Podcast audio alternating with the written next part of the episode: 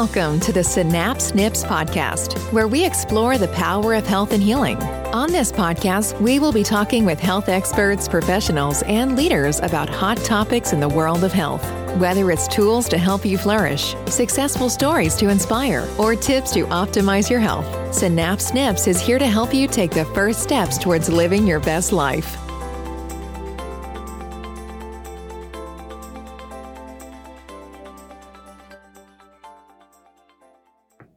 Welcome to Synapse Snips. I'm Dr. Troy, and uh, today with Dr. Josh, we're going to be talking about why we don't lose weight.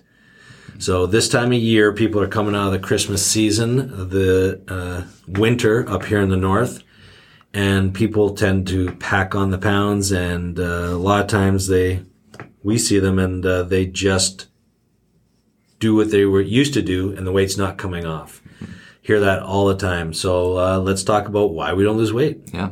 We have a good list of eight things that we'll talk about and try to talk about all these. And we're going to start with the most, I think, the most commonly blamed reason. Yeah. And I'm going to say it that way because we see that it's not the primary issue in a lot of people. It can be in some, but it's calorie in versus calorie out. It's the balance between what you eat from calories and what you burn for calories. And not to say that that's not important, Yep. that you have to have calories to pack on weight. But at the same time, in order to lose weight, we hear all the time, well, I changed my diet. I hardly eat anything. I'm tracking my calories and I'm under 2000 calories and I keep gaining weight. Yes, I've had people even fast for three or four days and gain weight. Mm-hmm. If that happens, you know there's a problem. There's something else to it. And there used to be a time, maybe 60, 70 years ago, that you just reduce a little bit of the food you were eating and then the weight would come off very quickly. But our metabolism is very different than what it used to be, meaning that we we're not quite as efficient at uh, taking in calories and burning them off as we used to be, and that's really the big problem. And the other seven markers on uh, that we're going to talk about here, are seven causes, really help explain the reason why. Yeah. Yeah. So even I, I, what I tell my patients is that diet is a good foundation, but it's not the only thing that you need in order to lose weight. People come in thinking they just need to tweak their diet or they've gone through 5, 10, 15 fad diets and tried this or that. And sometimes they're successful, but very often if it's successful, it's not long lived. Yes. Often because of these other issues that we're going to discuss or because the lifestyle that they've are trying to accomplish isn't sustainable. I think the, the second biggest item that people blame besides calories are genetics. They'll say, well, you know, everybody in my family's overweight. And so I'm just, I'm bound to be overweight. I'm doomed. What do you think about that? Well, I think that is the number one excuse, and it's probably the least common factor. It's less, it's very, very rare. More common is bad habits that have been passed on within the family. And the actual genetic tendencies to gain weight uh, are very, very uh, few and far between. So, uh, on our list of eight, it is um, still something we will look at, but it is usually the last thing um, uh, on the list as far as the actual cause. Yeah. Your genetics are not, they don't have to be your destiny. Yes. So even though you're born with these genetics and we can't change it, that's not an excuse to not look at these other issues. Right. So let's start getting into some of these more important things from our perspective. And all the things that we're going to talk about are things that we can manage or fix or improve upon. Yes. So the next big one is stress. And there's a lot that go into goes into stress and we've done podcasts about stress. Yeah. But how about you describe a little bit on how stress is going to impact weight? Well, I'm just going to say it this way. There are two reactions your body has with stress. Some people will not be able to eat because of stress and lose weight. And we see these people, um, um, very thin. They don't look healthy because of the stress. And so that is, uh, one reaction the body can have. With chronic stress, the reaction tends to be the exact opposite, where they start to gain weight. And so if you've gone, uh, you know, through a season of acute stress and you've lost weight, uh, that is common. But chronic mild stressors actually tend to cause us to gain weight. So the first thing we look at when someone's not losing weight and they seem to be eating properly. And I'm going to say this about the calorie in, calorie out. You still have to pay attention to that and especially the sneaky calories. Like, uh, I have people that have uh, come in saying, well, I just have a coffee a day. Well, it turns out it's a, a fully loaded Starbucks, uh, mm-hmm. half latte, half, you know, with all the, the trimmings and stuff. And it's 980 calories. Yeah. Well, that's a, that's a almost a full day worth of, uh, of calories that are not a great source of calories. So alcohol's that way too. Alcohol's that way too. Yes, like, it, people get caught on that. The, a, lot. a lot of times it's the liquid calories; they just add up. Yeah. Well, and even you know, pop or soda, you know, diet yeah. cokes, and even though these things are low calorie, they can still affect your metabolism yes. negatively. Yeah, we'll talk about the the, yeah. the diet uh, uh, beverages and weight gain. Yeah. But when it comes to the stress part of it, it really the chronic stressors uh, can be mental, chemical, or physical, and um, the mental stress is a little easier to identify because people just they tend to know. Yeah, I'm I'm stressed out uh, another one is if you have a sleep disorder, and we've spoken a lot about sleep on many of our podcasts, but it, but we're just not sleeping as well uh, as we used to because of the lifestyle that we're living and, and the different things that can impact our sleep. And that's a big one. Mm-hmm. Stress too has both a direct and indirect effect on weight. Mental stress, because sometimes the mental stress is going to cause hormone changes, which we'll get into, but it's also often leads to you mentioned bad habits. Stress eating is very common. And that's more of an indirect effect of stress, where the stress leads to a problem with the calorie in, calorie out issue. Yeah, so uh, I'm going to talk a little bit about another uh, type of chemical stress, one that's very common, especially in women. Uh, women who have uh, in the past tend to have uh, heavier uh, periods and their cycles been off or something like that. or in men, if they have stress leading to small bleeding ulcers, things like that, you can end up getting uh, low ferritin. Low ferritin uh, is basically your iron stores, and low iron uh, mimics hypothyroid. It mimics fibromyalgia. So the common findings with low ferritin are brain fog, muscle and joint pain, weight gain, headaches, uh, and even uh, sleep disturbances. So a lot of people can benefit just by getting their ferritin checked uh, or if uh, you're um, experiencing any of these things, uh, identifying right away, and it's a simple fix usually of replacing the iron. Now, if you're not absorbing iron because of hypochlorhydria, which we've talked about in past uh, podcasts, which is low stomach acid, then that has to be addressed. So there can be some other things associated with it, but something to help right away is bring the iron back in because a lot of people will start gaining weight and thinking it's their thyroid or thinking it's the, the stress response. And uh, they can start by uh, making sure your iron levels are good. Mm-hmm. Yep. All right. Let's talk. Um, I think we've we've talked about stress a lot, like we said in other podcasts, and I think anything that we've talked about in those podcasts is relevant to this. Yes. Yep. So we won't rehash everything. No, I encourage you to go back and look at some of the those other podcasts. Yeah. So an offshoot to that, something I don't think we've discussed before, is a concept that you developed called metabolic switching. Yeah, metabolic switching is something I noticed early in my career where people would come in and they would say, I, I am exercising, but I feel worse afterwards. Mm-hmm. And there, there's a component of that where you exercise and then you're producing the lactic acid or the byproducts of the metabolism. And it, you can feel a little yucky uh, from that until you clear it. But that wasn't what was happening with some of my patients. Two, three weeks into their exercise program, they were making no gains and they were gaining weight. And uh, we were checking just how their brain was uh, communicating with the muscles. And we were basically finding that their brain was perceiving the exercise as traumatic, mm. therefore shutting the muscles down. And when the muscles don't get the proper signaling from the brain, that means the brain is also not sending the signals to the blood vessels to deliver the fuel to the muscles to actually burn up the calories. So these people are actually exercising and gaining weight. So a completely different problem. So this is more of a brain problem and it's very similar to the stress response, but there's a select group of people uh, that have an exercise intolerance that comes from uh, the brain itself, and that can shut the, the, the muscles down completely. So their metabolism becomes sluggish from a neurologic perspective, not from a hormone perspective. Although usually it's stress or hormones that cause that. Mm-hmm. uh, or inflammation within the body. Um, but it's gotten to the point where your brain is saying, no, no, no, no more of this. Yeah.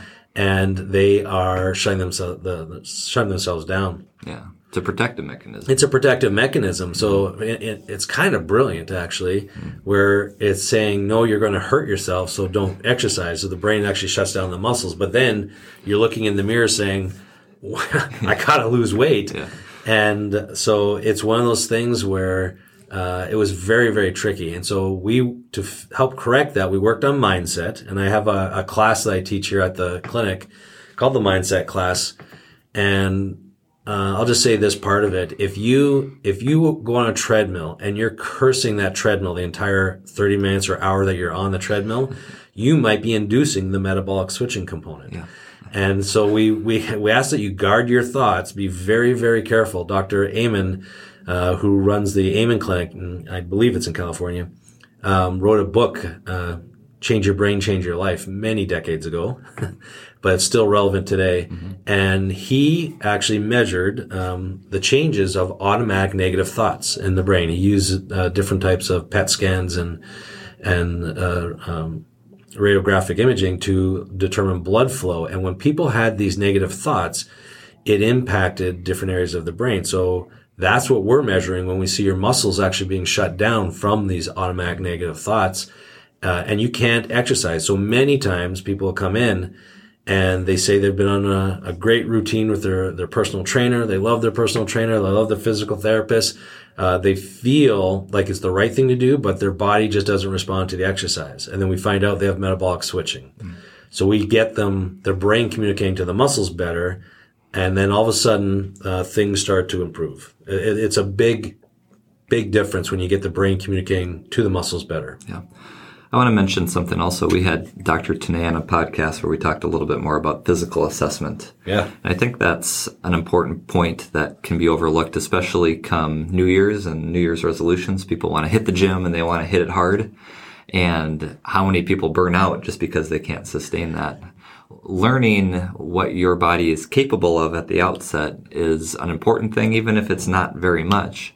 It's it's critical to meet your body where it's at because Absolutely. like you said the, the 30 minutes of cursing on the treadmill if your body's not ready for that even if you're not cursing that can be a stressor just because you're biting off too much more yeah, than you can chew absolutely 20 years ago i wrote a book and the first chapter was called awareness and that's what we're really asking you to have is awareness now that doesn't mean you should feel good with exercise through the whole experience yeah. but you have to go through it and have awareness. You should exercise, feel some of the soreness, delayed soreness, and it should clear within a few hours to days. That's normal. And then as you keep doing the exercise over weeks and then over a month or two, it should become easier and uh, to do the exercise that you were doing before. You should be uh, better conditioned. It's not going to be easy in the beginning if you haven't been exercising for 10 years or 15 years. So it's one of those things where you really want to have awareness of what's working for you and what's not. And that can take weeks and even months to identify that yourself. But, but knowing what your body's capable of, you want to push it just a little bit past what it can handle most times to get an idea of whether or not you're making gains. Yeah, it's a tightrope, especially when you're not used to exercising to, to know how to push yourself enough, but not so much that you're stressing your body. Yeah. But that's where a good personal trainer or you know we do a lot of these assessments that we yeah. talk about too getting somebody else to assess your progress is a good way of helping you learn how to measure your own body's capacity remember playing football as, as a youth, and uh, uh, I would we'd go out, and the coaches would just run us, and we'd get back into game yeah. to try and get us into game shape, and it would take weeks. But I remember even from uh, when I was young and, and in shape, I'd be two or three days and I couldn't move, mm-hmm. and that was just normal back then. They just kind of pushed you uh, until that. But I recovered in two to three days, and then all of a sudden, within a couple weeks, I was in game shape, and we're able to go, go, go. And so uh, I'm no longer a youth, so I have to pay much more attention uh, to to that. And I do a lot less to, to induce the same amount of discomfort. I'm going to say, um, and that's the same for a lot of us. But you want to keep going with that. All right. Let's go to the next topic. This is a big one. This is probably the biggest topic that's also very overlooked. And there's a couple of really good books on this topic.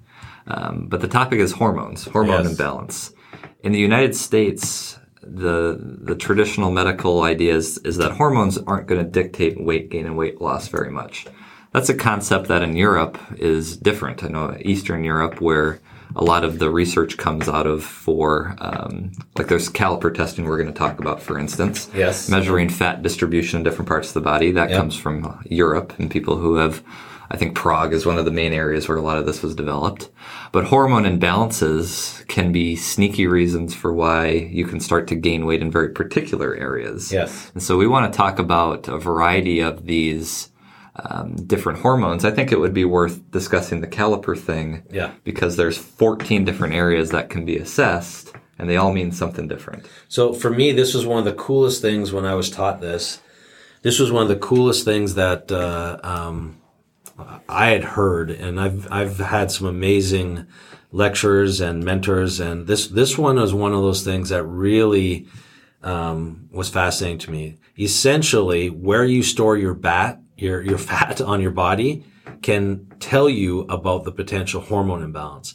Now, it's not 100%. There are there are backup hormone issues, but uh, for the most part, uh, it's pretty accurate with uh, with the primary hormone. And, and Dr. Josh is going to go through that list here. We're going to talk about a few of them. Yep. So I'll go through, um, again, these 14 things.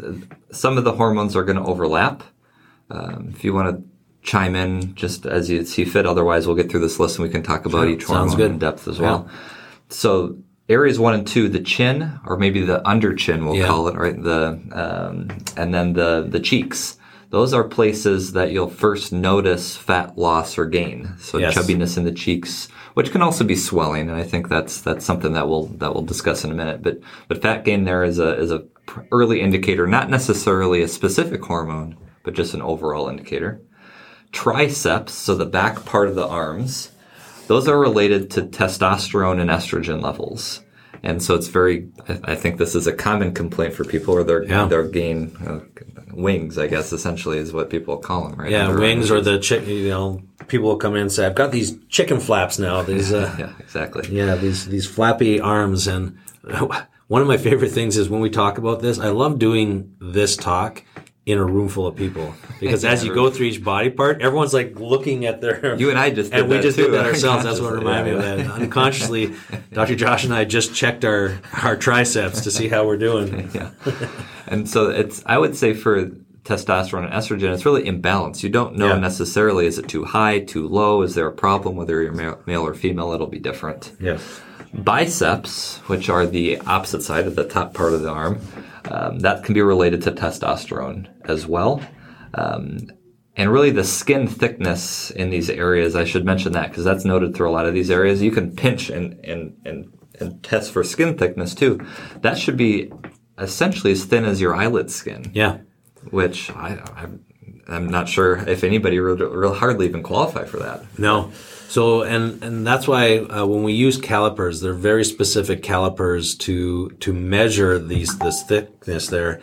And one of the things that um, where this information comes from is uh, Charles Poliquin uh, did some research years ago with the Canadian government and the military and and elite athletes, and he measured uh, thousands of uh, people with these calipers and then got their lab testing. So there's a cor- correlation there that uh, occurred, and they were able to put uh, with statistical probability these connections together. So uh, that's where this research and this data comes from. And, and Charles Poliquin, who's now passed, uh, um, really had some brilliant information there. Yeah.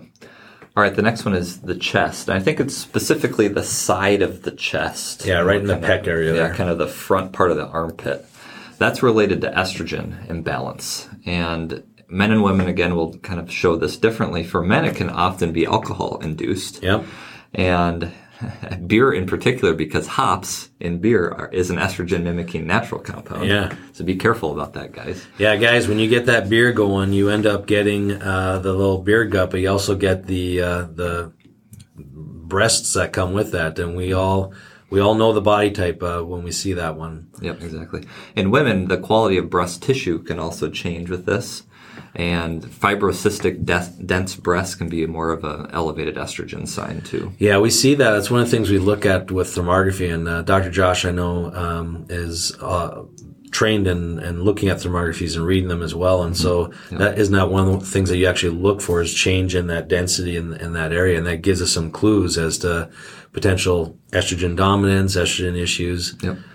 We even see in kids something, uh, men or boys, I should say, Yeah. gynecomastia, which is Yeah. the development of breast tissue in boys, and that happens more often than you'd think, and that's often a hormone estrogen problem too. Yeah. And there are other things that mimic estrogen, which we're going to get to uh, with uh, some of the other conversation here that can also cause that same scenario. But that is actually one of my favorite things to treat is the gynecomastia in, in teenage boys because that is so hard on their psyche and um, so hard on them. And then when they realize it's a chemical imbalance that usually comes from our environment, um, uh, some form, uh, just the just the relief that comes with that uh, has been quite something with the, at least with the patients I've treated. Yep. All right. So so far, the arms and the chest. We've talked a lot about estrogen and testosterone. Uh, the next area is going to be different under under the armpit. So that's kind of you know we talked about the the chest being the front part of the armpit. Now we're going to the back part of the armpit. Yeah, where the here. lat comes in, Yep, basically. exactly. Yep.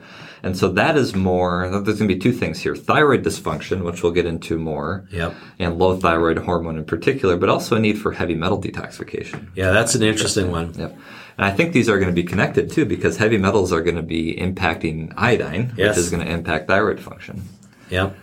All right.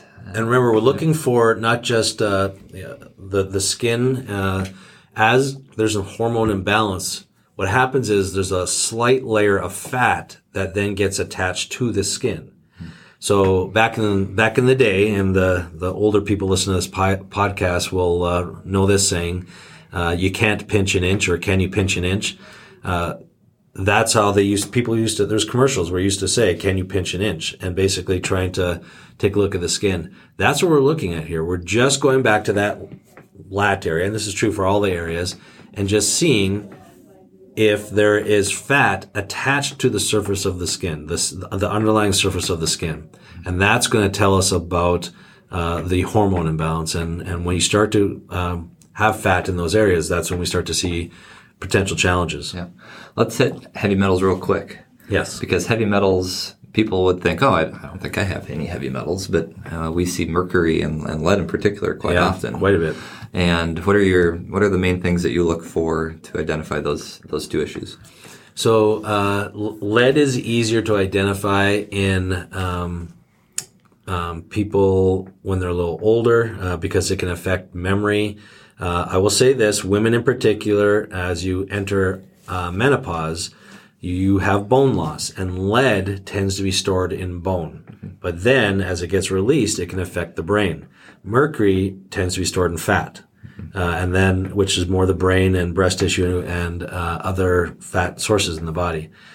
And so um, they can interfere with all kinds of different uh, uh, actions in the body. Uh, if lead is early on and it's something you're exposed to, it's going to break down the barrier system of your digestive system. Uh, there's a barrier called MT barrier, and it'll deplete that that that system, and then you ha- you end up with leaky gut and other problems. With kids, um, it can induce autism uh, with newborn babies, and that's one of the challenges when they're exposed to any type of mercury uh, or uh, equivalent uh, metal, uh, including lead and some of the other heavier metals. But lead is the heaviest of the metals uh, that uh, we tend to find, and then uh, mercury is pretty dense as well. Yeah, mercury is common in those silvery amalgam fillings, and that used to be more common several decades ago. Yeah. But I, I would say the vast majority of people that we see have those or have had those. And those amalgam, silver amalgam fillings are 50% mercury by weight. Yeah. And as they degrade, um, whether it's from, from pressure stress from chewing or grinding your teeth, you know, that happens at night with some people. Yeah. Even hot liquid can cause that mercury to off gas. And that's, that can be a significant exposure. All right. Next, we're going to move back a little bit to below the shoulder blade. Um, and this is a hard place to reach yourself. This is why we do the caliper testing here. But below the shoulder blade is related to blood sugar, blood sugar regulation. Um, specifically, so blood sugar and insulin, we'll discuss Yes. that in a bit too, but that has a lot to do with um, carbohydrate metabolism. Yeah, how you actually are breaking down the, the carbs. So um, remember we were talking about calorie in, calorie out? You remember that? so uh, you could be eating 50 grams of carbs, or you could be eating pretty low carbs, but because your body's not using it all that well, and and getting it to where it needs to be, it could be causing a problem. So I've had people come in on low carb diets um, and still have that area of their uh, back uh, producing fat. And then sure enough, we see an insulin uh, resistance scenario or reactive hypoglycemia um, on their lab work. And so very, very common for that one, even, even for people who are eating semi-low uh, carbs. Yep. There's not knowing what to do with the carbs. Yeah, we'll get into that a little bit more again. Um, another issue in that below the shoulder blade area is inflammation. yeah should consider heart disease and other inflammatory things going on, maybe if, if that shows up. All right, low back. And so this is kind of the, not quite love handle, but kind of behind that area. Yeah, more in the back part. Uh, but that has a lot to do with toxins, and that's kind of a general statement. Toxins, but also gut dysbiosis, which is the imbalance of bacteria or fungus or viruses in your intestinal tract. Yeah um, clearing out, and really, I mean, we test even muscles in that area that show us the same thing. That yes. whole area, that core area, especially in the back part in the back, is a big signal both from a muscle muscle activation and fat distribution um, signal for digestive health. Yes. All right, hips. Um, this is the one we get the most yeah, exactly most uh, questions about. Yes, and so this would be more love handle and kind of going down, but that's blood sugar and insulin control again, carbohydrates again. Yeah. yeah. So uh, this, just to be clear, this is more like above. When we say hips, this is the one that's a little bit higher, not the one, not the thigh, not the thigh yep. hips. Yeah. So this is the high, high part of the hips. Yep. Next is belly. Yep. And this is a very specific one to, to the stress conversation because this is cortisol. Cortisol yes. is the stress hormone. And so this is maybe more common in, in men to see this a yep. bit is the, as the apple shaped, um, you know, belly distribution of fat. Um, and that, that stress can be, again, a lot of different things. But uh, alcohol stress, liver, dehydration, even like we talked about before, um, sleep stress and chemical stress can all cause that area to, to in- increase. Next, we alluded to this already, is the quadriceps. That's the front of the upper leg, and that's estrogen. Yep. And this is more female, right? Yes. You see the pear shape, yep. where it's kind of button into thighs is going to be more of the estrogen imbalance issue and especially if you've and you mentioned xenoestrogens or, or, toxins from the environment that can affect that too. Yeah there's a lot of uh, environmental toxins that can mimic estrogen and so they become estrogen disruptors. And we do see that fat distribution with women on the thighs uh, go there. Uh, funny enough with guys uh, when they're exposed to a lot of the xenoestrogens they will tend to have more gallbladder problems and liver problems, which means they can have uh, the cortisol area show up more uh, with the xenoestrogens. Mm, it's like a secondary stress. It's a secondary stress, yeah. yeah. Hamstrings, we test that too, but that's really the same thing. Toxins and estrogens again. And then the knee, or above the knee. Um, some people have. It's like right by your kneecap. Yeah. You got these little pouches of fat right there. Yeah. That's liver again, liver and toxin, um, and then alcohol. And it's kind of the same thing, a bit different because it's a bit more liver specific. Well, and and um, there's a there's a caveat to that one, and that is um, sleep uh, disorders to go with that one. Uh, that that's one of the the go tos for uh, a sleep disorder, and that wasn't on the general list, but uh, Poliquin um, uh, mentioned that one uh, when at last seminar I saw him speaking, and so that one I I will as soon as I assess that and see that with a patient I'm working on, I ask them about their sleep. And a lot of times they say, "How'd you know I had a sleep disorder?" yeah. And I said, "Because of your knees." Everybody loves that. Yep. yep. All right. Last but not least, the calves or the the lower legs, yep. and that has a couple of different things. Toxicity again, that's a common theme throughout. But growth hormone, which we haven't talked much about, and yeah. then sleep again. Growth hormone doesn't get a whole lot of, of press, we'd say, but yeah. it's but it's going to be indirectly related to insulin. And especially with, with kids as they're growing, that, that can be a thing. But we don't want to have excess growth hormone as no. we age either. No.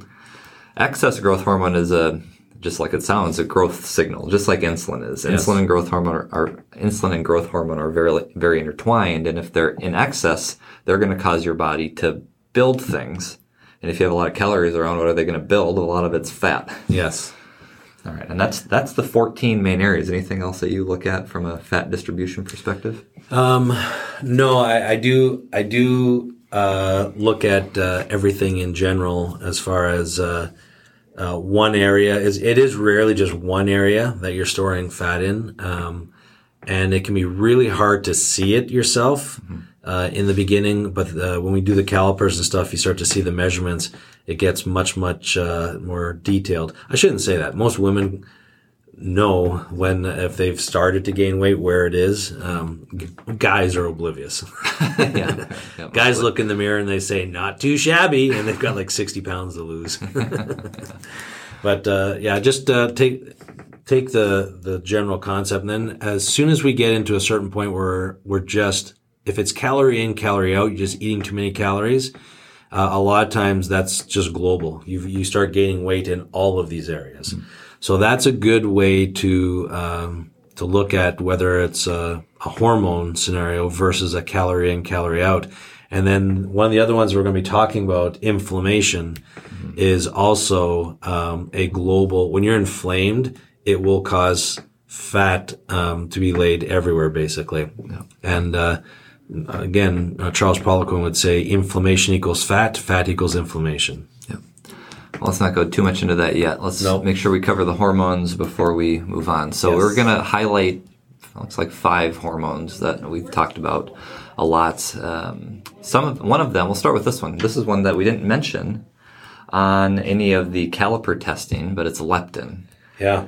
Leptin is a it's a hormone that changes with satiety and, and fat, and we, we we find that it's elevated in, in certain situations.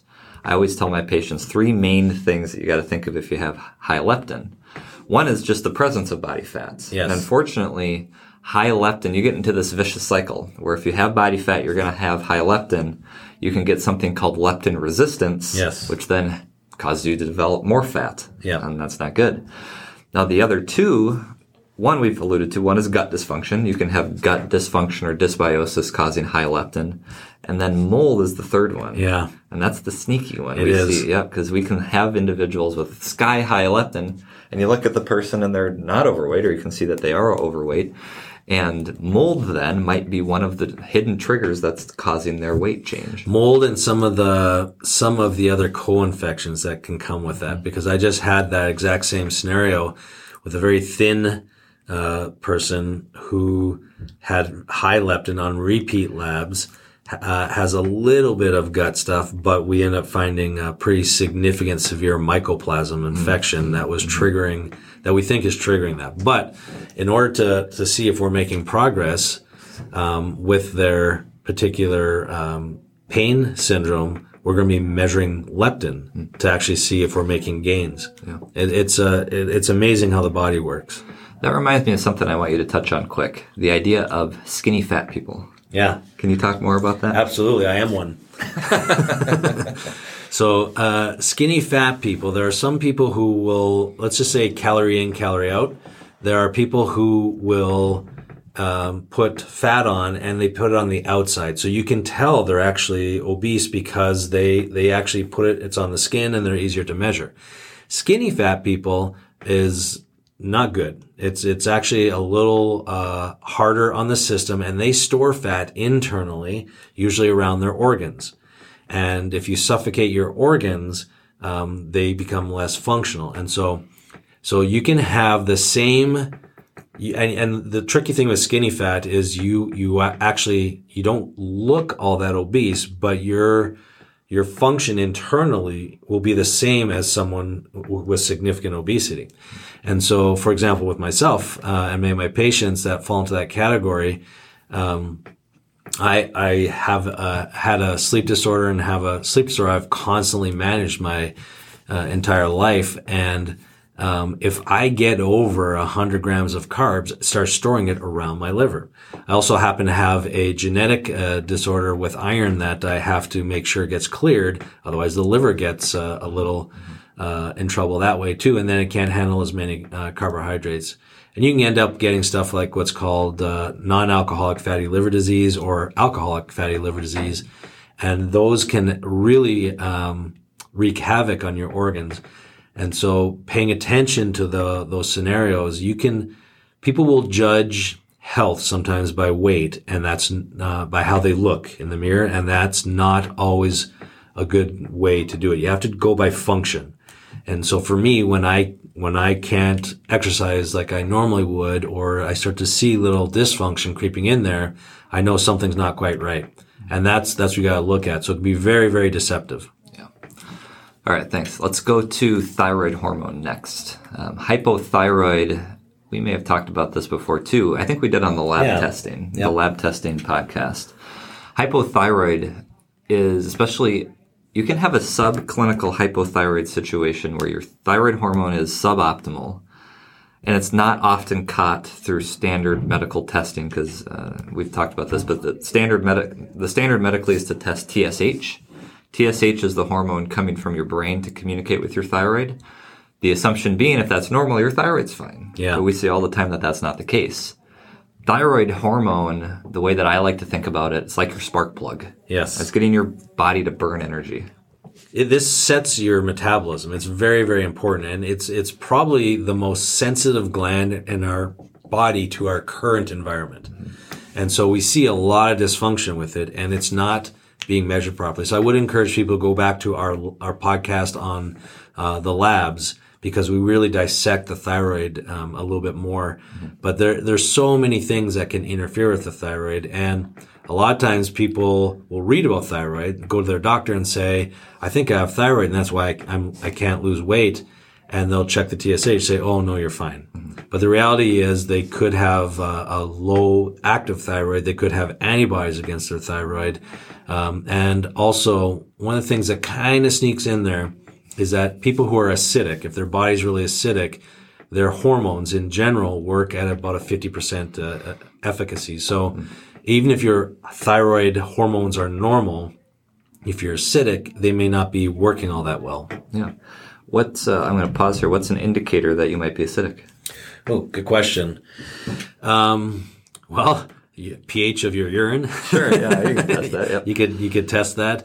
Um, also, people who um, uh, I'll give you an example. If you look up some of the symptoms of diabetes, uh, they a lot of these people are in what's called metabolic acidosis.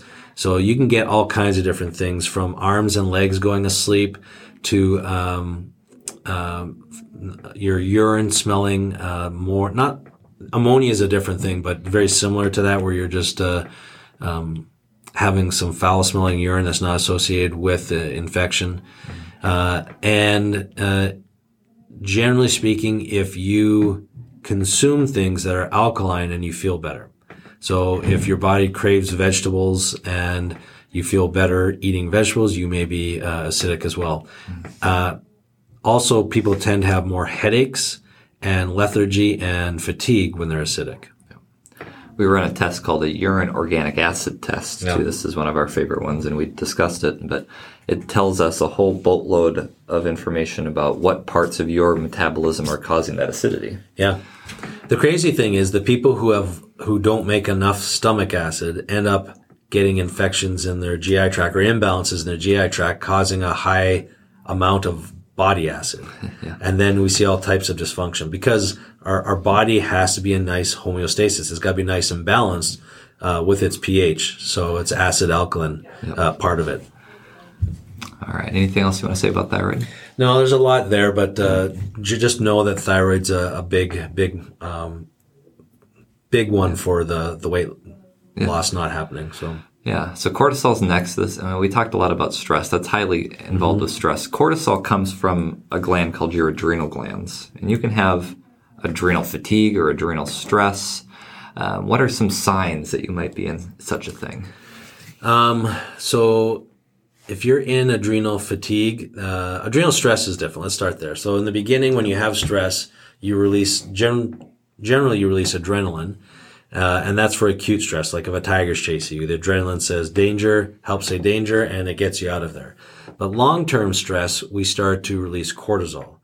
Cortisol is released by the adrenal glands, and um, the way I like to think about it, and this is an oversimplification, but when you have long-term stress, it's kind of like in the old days when you didn't couldn't get enough food. I'm assuming you couldn't get enough food in the old days because we have an abundance now. Um, but if you went too long without food, your body would have that chronic stress response and it would produce cortisol to store fat around your organs to make sure that they are um, going to survive. Mm-hmm. So just like we talked about the skinny fat person, um, for example, for me, my sleep disorder induced a stress response in the middle of night and my cortisol would rise because of that, because it was chronic, not acute. And then without even eating, I would have fat stored around my liver. And uh, I remember when I first discovered that, uh, I had an MRI done uh, and assessed the thickness of uh, of the fat and where I stored it. And the the doctor who was doing it, he and I were actually um, working together to, to put together some uh, uh, programs and protocols. But uh, he was amazed at my amount of muscle mass that I had in my rib cage and the amount of fat around my liver. And uh, said, "You're you're eating too many carbs." And I said, "I'm ketogenic. I'm not eating any carbs." and so we explored um, why that happened, and then eventually that's when I found the sleep disorder. And so uh, that scenario of chronic stress can uh, impact uh, the ability of cortisol to release, which will ultimately have you store fat. That's what it does as a protective mechanism because we're not meant to be under chronic stress. We're really not. Yep. All right, let's go to the next part then. Estrogen and kind of as a side point, testosterone. Estrogen is the one that gets the bigger the bigger piece. We mentioned xenoestrogens or toxic estrogens. Let's yeah. let's start there even because a lot of the chemicals that we've put into the environment in the last hundred years yeah. are estrogen and hormone disrupting types of chemicals. Yeah, a lot of a lot of them are things like pesticides. So you we can't really get away from them. We eat organic as much as possible. We encourage people to eat organic as much as possible. But even with that, uh, it's just everywhere right now. So mm-hmm. what we've done to our food is uh, really, really impacting our hormones quite a bit. And, and I, I just want to encourage people when you travel and you go around the world, you will see the difference from United States to the rest of the world. And a lot of it has to do with what we've done to our food supply. First of all, our portions are a lot bigger here in the United States compared uh, to overseas. Um, overseas, they tend to walk more than we do here in the United States. But our food is contaminated with endocrine disruptors compared to the rest of the world. Now, we are influencing the rest of the world. Canada, where I originate in particular, we're just behind the United States. And although the United States leads the world in obesity trends, um, other countries are catching up as they adapt some of our philosophy around food. We're world leaders. In the wrong way on this one. yes. Estrogen I like to think about its interplay with testosterone because it differs from men and women. Yes. For men, especially if there's existing body fat, men are going to take their testosterone that they make and convert that into estrogen with an enzyme called aromatase. Yeah. That's a bad deal because then you get more estrogen out of your testosterone and then you're going to make more body fat out of that. Yeah, that's the that's the circle of life when it comes to the, the yeah. frustration. Exactly. Women have it oppositely, where women will get um, testosterone build up inappropriately in situations of stress because their estrogen can uh, convert in that direction. Testosterone symptoms in women uh, turns into PCOS is really the most common uh, indicator there of a testosterone issue. Which I want to just highlight that for a second. PCOS is polycystic ovarian syndrome, and there for a lot of women they will be doing everything right as far as exercise and diet and not losing weight.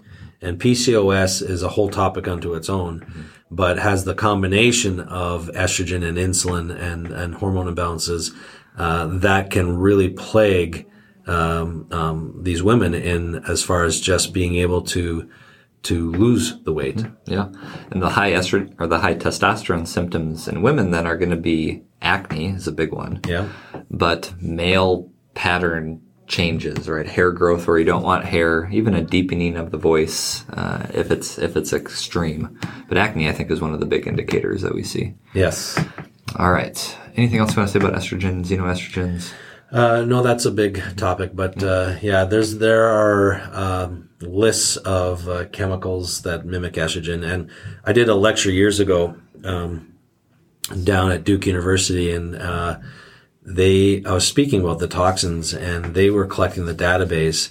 Uh, down there, and it was well over uh, 90,000 chemicals that the FDA has not had a chance to assess yet as far as how it affects our bodies. So just keep in mind that the current list of end- endocrine disruptors or th- chemicals that mimic estrogen, there's a slew of, of more tens of thousands that we haven't even assessed yet. Yeah. So that's that's a big part of it as well. Yeah, that reminds me of something that I find frustrating and interesting at the same time. BPA, which a lot of people have seen BPA free water bottles or plastic, right? Yeah. BPA is an endocrine disruptor that's been removed from a lot of, but not all plastics.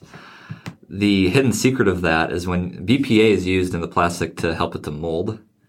And if you take the BPA out, you got to replace it with something. Yeah. I think BPS is one of those things. And it's something that's probably equally as bad as BPA Right. but nobody it's you know it's not a buzzword so people don't go looking for it Right, so plastics in general are a big source of toxins even Yes. if it says bpa free Yeah. yeah all right let's talk insulin next um, insulin and we've alluded to this uh, throughout but insulin is your it's the key that opens up your cells to allow blood sugar in for metabolism's sake Yeah. we as a as a country tend to have diabetes, right? And obesity. Diabetes is the po- is the mismanagement of insulin. Most individuals in this country, if they develop uh, diabetes later in life, it's called type two diabetes, which is really an offshoot of insulin resistance. Yes. Insulin resistance is when your body's cells start to ignore that key. They say, Right. well, it doesn't work very well, so your body starts to produce more and more and more insulin. We test insulin on our standard blood panel for this very reason, because you can find early, even in people who are 20, 30, even younger than that, frankly, Oh, yeah. teenagers and kids, where their blood sugar levels are still normal, but their insulin's really high Yes. the body is having to compensate for that insulin resistance by more and more and more insulin. Eventually, that burns out. You can't make an indefinite amount of insulin. Yeah, and insulin uh, resistance and insulin problems you start to see way before you see diabetes and the, even the hemoglobin A1C start to rise uh, in the lab work. So insulin is a very, very good uh, way to uh, measure that. And if you at home, just as a something to do, you can look up uh, your hip to waist ratio and measure that with uh, just a, a measuring tape um, and uh, uh, look at the ratio. And I don't have the numbers off the top of my head, but they have them online. And if your hip to waist ratio is off, that's an early indicator of insulin resistance. Yeah. All right. So insulin resistance and insulin, I think we should talk about from a diet perspective the opposite because you mentioned this briefly ketogenic. Yeah. ketogenic diets and even um, intermittent fasting are becoming more popular. The idea with both of those situations, and, and keto- a, a ketogenic diet is kind of an all the time intermittent fasting in a way, Yep. where intermittent fasting, you're fasting for a set period of time throughout the day, 12 to 16 hours, depending on the person, trying to get your body into a either either a real fasted state or in the sense of a ketogenic diet, a kind of a mimicked fasted state, where your body will drop insulin, allowing you to burn fat and ketones for fuel instead. Yes. The the tricky part here, because I, I see this a lot, a lot of people will attempt a ketogenic diet and they won't track the ratio of, of they're called macros, the ratio of fat, protein, and carbs, and they won't track whether or not they're making ketones. Yes. I always draw a picture of this where on one side the insulin and the blood sugar is high and then it starts to drop. On the other side, starting low and then coming up is ketones. Yeah. In the middle is this valley, like the valley of sadness, and I always draw a sad face there. If you don't go all the way to a ketogenic diet, if that's what you're trying to do, you get into this mismanaged state of not being able to burn carbs for fuel and not having any ketones for fuel either. And that right there is a huge stress response. Wh- Which means you're really not burning the fat. You're not burning anything. yeah, you're not burning anything. Yeah. So, Yeah. you know, you're in the valley, just wah wah wah. yeah, yeah, exactly. All right. Insulin, out of all of these hormones, is the easiest one from a diet and lifestyle perspective to control. It is. because your diet is is I mean if you eat carbs and some proteins but carbs in particular you're going to have insulin Yeah. And just for reference sake, I personally like to see insulin um, below 10 and around 6, 6.5 is is great. So you don't want insulin too low, but you also don't want it uh, too high. And uh, just like it, like you said, it's the key that unlocks the the cell, the door. It's like having a rusty key that doesn't work. You have to jiggle it, and that is insulin resistance. And so the blood sugar starts to stay outside the cell, like diabetes, versus getting inside. So there's so much we can do with managing of insulin, whether it be managing stress, uh, moderate exercise, uh, diet, um, uh, fixing the sleep disorder, things like that help quite a bit with uh, with uh, improving your insulin levels. It's one of the it's one of the best things we can measure early on and impact before disease even sets in. yeah one little comment before we move on a really good way of dropping insulin sorry no dropping blood sugar when you have an insulin problem is exercise Yep. almost for almost every situation you need insulin in order to get blood sugar into the cell but there's an exercise mechanism that's insulin independent so you can get Right. blood sugar to clear through exercise even if you don't have the insulin properly regulated Yeah. And you'll feel better when that happens. Less sluggish. yep all right let's move on from hormones then let's talk microbiome um, and again something we had mentioned before uh, the the clearest most distinct way that I that I remember this there there was a study done in mice where they took the microbiome, essentially a fecal transplant, which is a bit gross to think about, from a fat mouse Yeah. and gave it to a skinny mouse. Yeah. That alone caused that skinny mouse to get fat. Yes. And the opposite is true too. You can take the, the stool from a skinny mouse, give it to the fat mouse, Yeah. and they, they'll lose weight. Yeah. The pictures on, on that study are phenomenal. Yeah. Yeah. Uh, they've done that with humans too at the Mayo. Oh yeah. Yeah. Yeah. Yeah. Fecal transplant is a thing. I wouldn't recommend it without doctor supervision. yeah. Always, Dr. Josh always has the gems. yeah, exactly. You have to take it to the bank. Yeah. Point being here, though, is that the the impact that weight has both um, in both directions, really, on the state of the bacteria in your gut is is a big thing. If you and that's really diet control too, to some degree. What you're eating is going to change the env- the environment and the things living inside your gut. But altering your gut alone can have a big impact on weight because of what's living in there and also the inflammation too. Yeah, well, we've talked about this a little bit on the lab too. That one of the labs that we order, a gut zoomer, um, will uh, have a whole section of different bacteria that, when they're out of balance, will affect your metabolism. And so they they can they're linked to findings of diabetes, prediabetes, uh, metabolic issues. Uh, some affect your hormones, which then can affect the the metabolic issues. So our our gut biome, our bacteria affect our ability uh, to lose weight quite a bit. And I'm going to say um, uh, another component, which we'll get to uh, on, on the next section. But uh, uh, if we are not having bowel movements properly, that will impact things quite a bit. And our biome impacts the ability for the bowel movements quite a bit. Yeah, it does. All right. Let's move on to inflammation then. Let's just go to that. Unless you have anything else on the microbiome you want to. Yeah, no, that to my last point, uh, this kind of just slides into that inflammation and detox. Uh, we have a saying here: "You are what you don't eliminate." And people have heard the saying, "You are what you eat," but the reality is, you are what you don't eliminate because it's still within you. And so, as you are um, reabsorbing things within the intestinal tract, these toxins have to go somewhere. And toxins will be stored in your best insulator in your body, which is fat. And if your fat is full of toxins, your immune system is an intelligent immune system. It will not want to liberate that fat or the toxins from that fat if it's in a toxic state. So if you're toxic, your body goes into a fat storage mode so that it can store the, the those things uh, in the toxins. That's why a lot of times we see breast cancer with women who can't detoxify properly because the breast tissue is fat. Uh, it's also, we've got a blood brain barrier that protects our brain quite a bit. When that breaks down, uh, if the person's toxic, it does not take long. And we used to see this, um, quite a bit. Actually, I see it quite a bit with my, uh, Alzheimer's patients when there's a breach of that blood-brain barrier and they are toxic from other sources, whether it be infection or uh, environmental, uh, you find all kinds of things uh, from the lab testing in their brain. And I had one gentleman with uh, over 50 findings, different mm infections and, and, toxins we identified in the brain. Um, and it was just it was too much to be able to even work with. It was that it was that extensive, and it happened very quickly when that blood-brain barrier got breached. mm Yes, that's an important point with weight loss in general. Mm-hmm. I've seen people where they start to lose weight and they become sick because of the toxic dumping that happens yeah. if they can't handle it. Often, doing a detoxification kind of promotion protocol prior to weight loss is a successful strategy on yeah. trying to get the weight loss initiated. Like you said, if you've got toxins floating around, you're not going to want to lose that fat.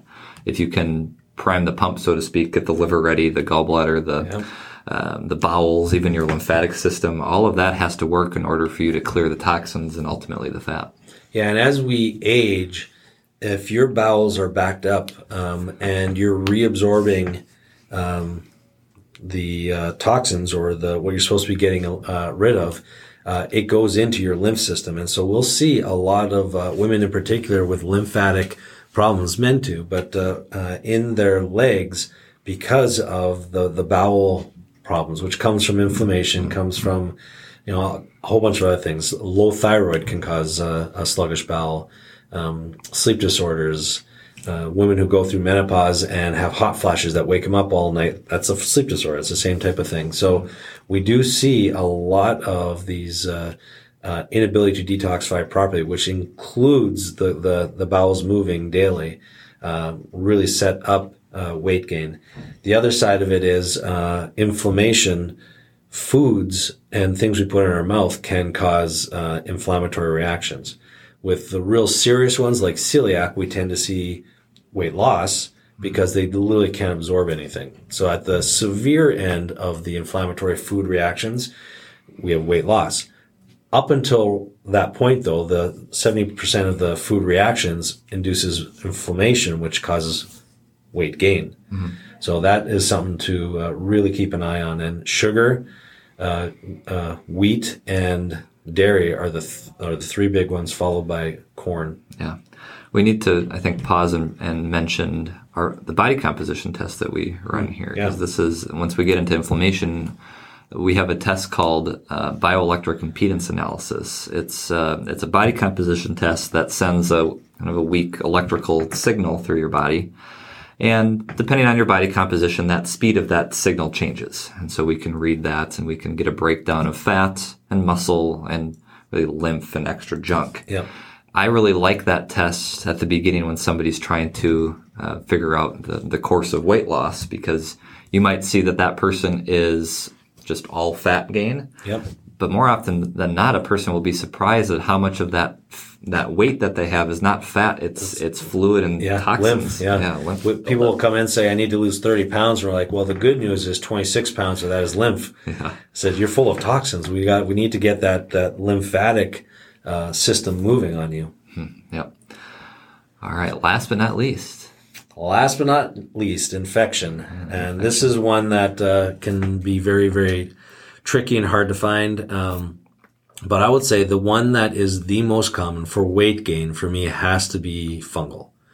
And in particular, uh, candida and, and fungus can actually cause a couple things. It can cause uh, an increase in your uric acid on the labs, and it causes insulin resistance. So the acids that are released by a lot of fungal can induce insulin resistance. Um, by the way, aspartame can do the same thing. And so, and even uh, aspirin, excessive aspirin use can cause the same thing. So it's important to uh, take a look at um, the possibility of different infections. Uh, is there anything else that sticks out for you as far as infections and, and, weight gain in particular? I think a lot of it is indirect as it comes to the gut. Yeah. Infections in the gut are a source of inflammation and microbiome disruption. Yeah. That's, that's the big thing I think of. But any infection anywhere can have that same outcome. Yeah, one weird one because uh, we when we look at parasites, we see a lot of people lose weight because the parasite's consuming the, the tapeworms anyway are consuming a portion of the calories. Mm-hmm.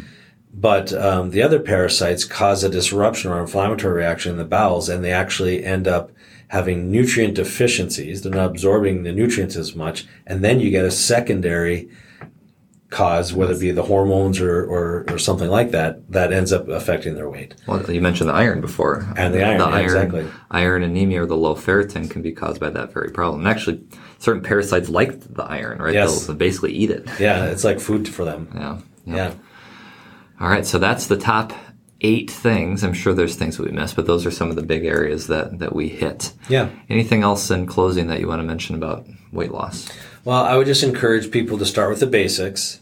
Uh, start with moving and uh, walking to get the lymph going, to get the, the muscles burning the calories. Start with calorie in, calorie out, meaning just uh, track it. Uh, we live in an age now where we, can, where we can easily track it. So so go ahead and do that and uh, download an app to to like MyFitnessPal or something along those lines to uh, track your calories and then start to check off the other boxes of what could be uh, needed as far as uh, support that way. Mm-hmm. If you start with the basics, get your stress managed, calorie in, calorie out, uh, managed and monitored, uh, get you moving to help with inflammation and detoxification. Uh, if there's a problem with the, the microbiome, metabolic switching, hormones, you won't be making much gains in two to three months, and then further assessments probably needed. Mm. But uh, those are the basics just to get started with. And I'm just going to say this set yourself up for success. If you are trying to lose weight uh, and you are one of five in a family and there's junk food everywhere in that house, you've got to get people on board. So one of the things that I recommend is a sit down. And if you have a supportive family, great.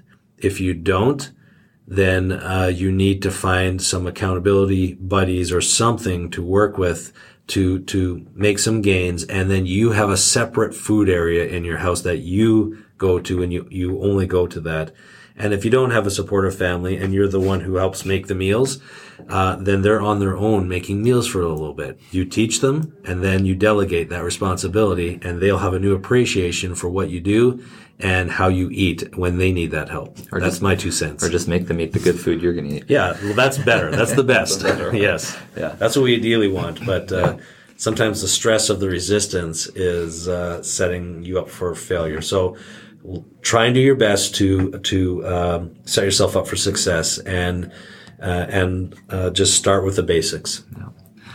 My last comment, it's similar in a way. When I have somebody that comes in to see us and weight gain is one of their several things on their list, I warn them that the weight is not the first thing that we're going to be figuring out here. Yes. It's all of the other things that we just talked about. We have to get in line because if they've got headaches and they've got sleep issues and they've got all these other symptoms that are going on, those are often going to change first before the weight starts to come off. Absolutely. Yeah. And a lot of times we have people come in for other issues and uh, they end up losing weight as a side effect and are like, oh, did, that wasn't even on my list. And, mm-hmm. and it's because it's, it's rarely the, the cause. So yeah. it's usually these other things. Yeah. Well, that was great. Thank you. Hope you guys enjoyed this and uh, we will be back with more podcasts. Thanks for tuning in. Thank you for listening to the Synapse Nips podcast. If you like what you heard, subscribe to the podcast and share the podcast. To learn more, check out our website at www.officialsynapse.com. Until next time, this has been Synapse Nips Podcast. We'll see you on the next episode. This podcast is for information purposes only and should under no circumstances be considered medical advice or a substitute for medical care. Any information given in this podcast is not intended to diagnose or treat any disease and is at the user's own risk. Please first consult a licensed healthcare professional.